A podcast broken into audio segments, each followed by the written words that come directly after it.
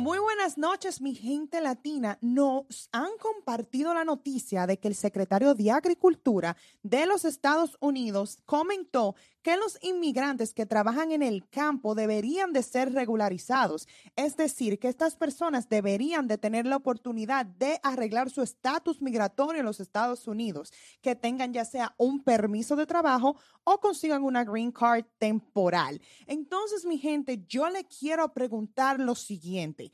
¿Están de acuerdo con lo que está promocionando el secretario de Agricultura de los Estados Unidos?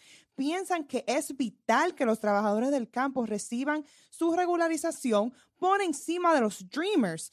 o por encima de cualquier otra persona que realice otro tipo de profesión, pero no tiene lamentablemente papeles para trabajar en los Estados Unidos de forma legal.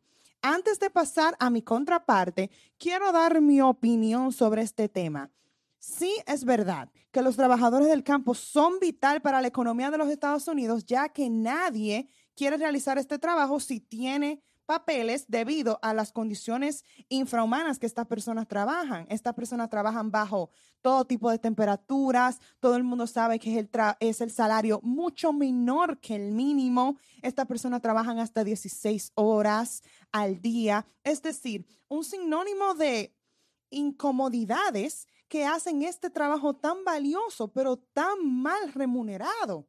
Pero pienso que la regularización de los inmigrantes debería de ser por prioridad. Aquí hay muchísimas personas que realizan otro tipo de trabajos, como construcción, por ejemplo, personas que tienen aquí 20, 30 años, pagan sus impuestos, no tienen ningún tipo de récord criminal y pienso que estas personas deberían de recibir prioridad por encima de los del campo, porque tenemos que tomar en cuenta que hay muchas personas del campo que acaban de llegar a los Estados Unidos a diferencia de una persona que lleve aquí 30 años.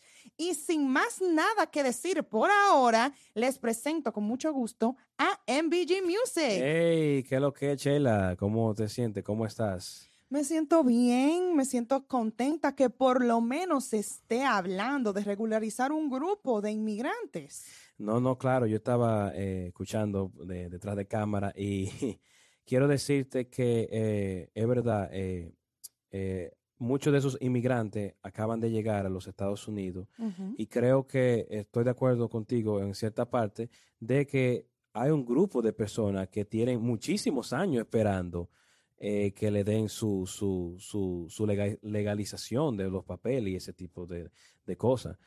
Like, hay gente que tiene muchísimos años esperando, trabajando construcción y esto, entonces va a haber un bochiche muy grande, entonces va a haber muchos, muchos grupos que van a estar, oh, y yo que limpio, y que tú y yo que construyo, y yo que hago plomería, y esto, y después vienen los dreamers, oh, pero nosotros vamos a ser el futuro de la nación, nosotros estamos estudiando y esto, vamos a ser futuros abogados, futuros doctores.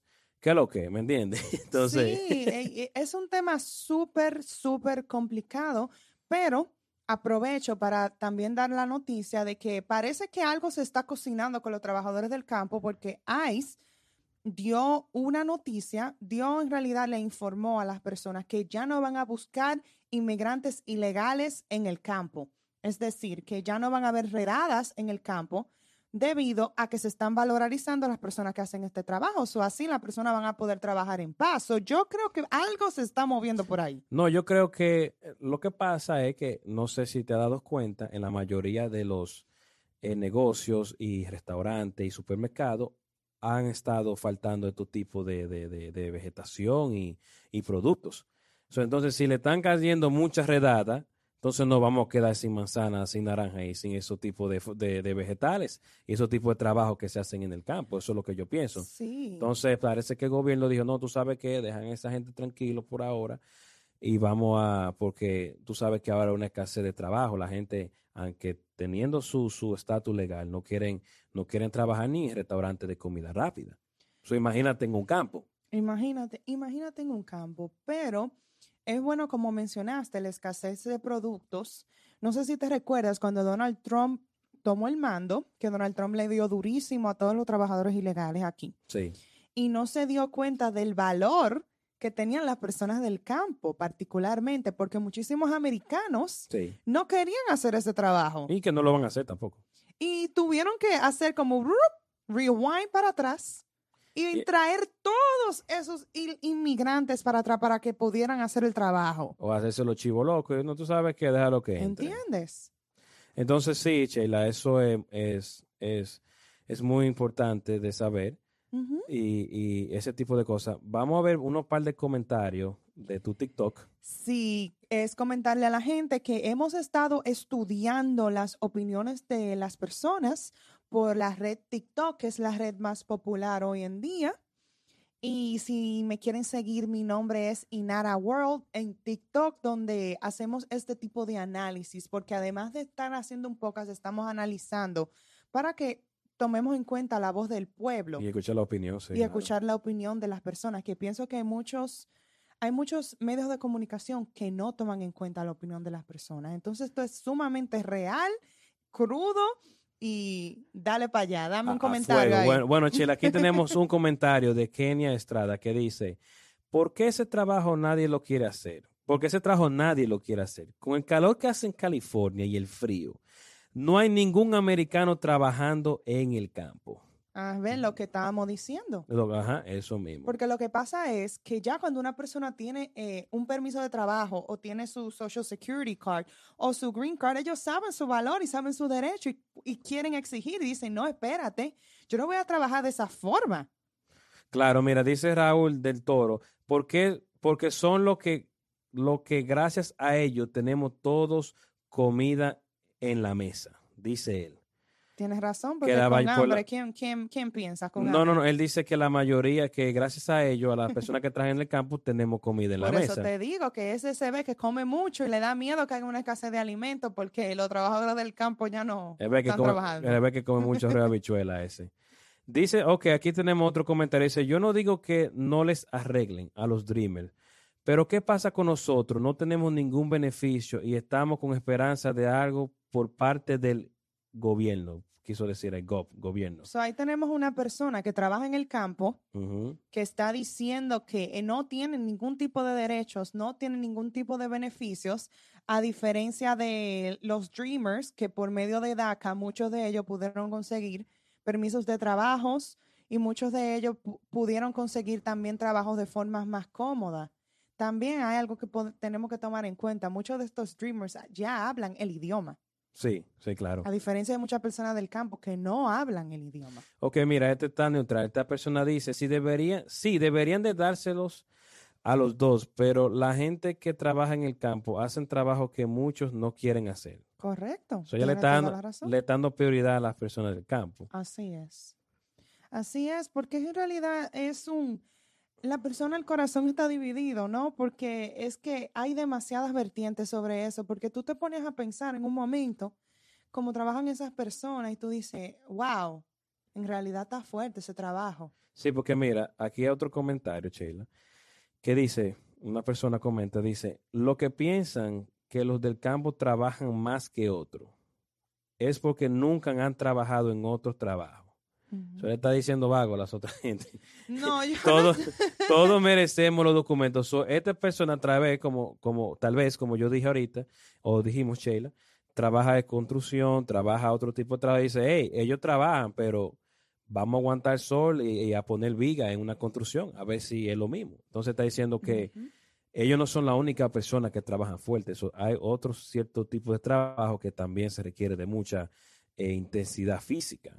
No, y qué bueno que mencionas construcción. ¿Por qué en Nueva York hay tantos eh, compañías de abogados defendiendo los accidentes Ay, de sí. construcción, de ilegales? Porque que las personas que trabajan en la construcción a veces trabajan en condiciones hasta peligrosísimas y solamente porque no tienen papeles les da miedo de exigir su derecho. Por eso es que vino Ginarte, vino Ginarte. un 800 Cantazo y vinieron todas esas compañías de abogados para defender un poquito el derecho de estos inmigrantes. No, y que no tanto eso, que también eh, ellos, ah, como tú dices, están estas cosas de abogado y ellos trabajan en unas condiciones que no son muy seguras. Vamos a suponer, a veces eh, no se ponen su, su, su casco. Bueno, ellos se ponen su casco, pero eh, hay muchas cosas que no son, no, no está bien asegurado para ellos. No hay como esa precau- precaución, porque puede ser que las personas que están haciendo el proyecto dicen, ah, sí, si se murió es solamente un número más, pero Si una persona legal van a decir, no, espérate, una demanda grande, millones de dólares y todo ese tipo de cosas. Ya ahora, porque vinieron esas compañías de abogados, esos bufetes de abogados, puede ser tal vez que ahora hay más conciencia de la protección de los empleados y también con las medidas de OSHA, por ejemplo, que regularizan y que están arriba y encima de las construcciones.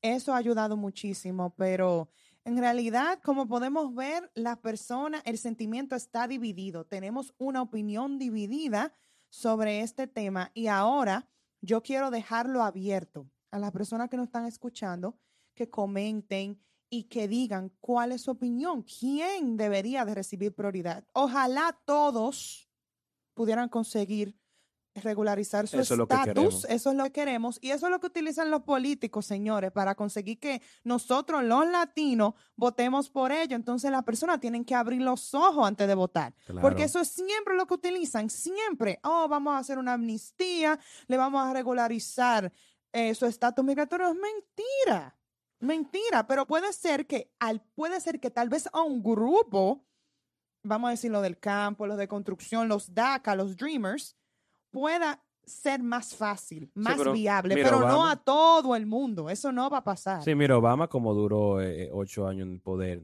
con ese discurso a los latinos. Obama Pero- duró ocho años en el poder con ese discurso y fue el gobierno que deportó más gente ilegal, más Claro. que Trump. Y si las personas no nos creen porque van a decir que eso es mentira, alguna persona, eh, vayan y para eso existe Google y busquen esa información y se darán cuenta de que es cierto.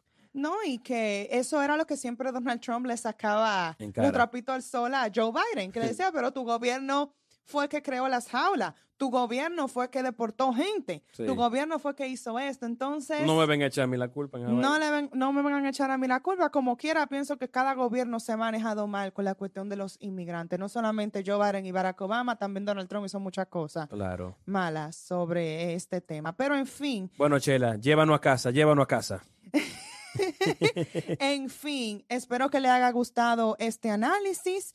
Por favor, no se olvide de suscribirse al canal, no se olvide de darle like, de compartir este video con cualquier persona que necesite escuchar este mensaje y ganar un poquito de esperanza. Si conocen personas que trabajan en el campo, manden la información para que sepa que ya no van a haber redadas en los campos y que cada vez están más cerca de conseguir su gran sueño americano. Entonces me despido con esta y en BG, ¿tienes unas últimas palabras? Claro que sí, Sheila. Muchas gracias por este podcast eh, maravilloso y esta información para aquella persona, para que armamos un buen debate y la persona dejen su opinión ahí en la caja de comentarios. Ya ustedes saben, mi gente, eh, suscríbanse al canal, compartan este video y nada, hasta la próxima. Ya saben, nos vemos.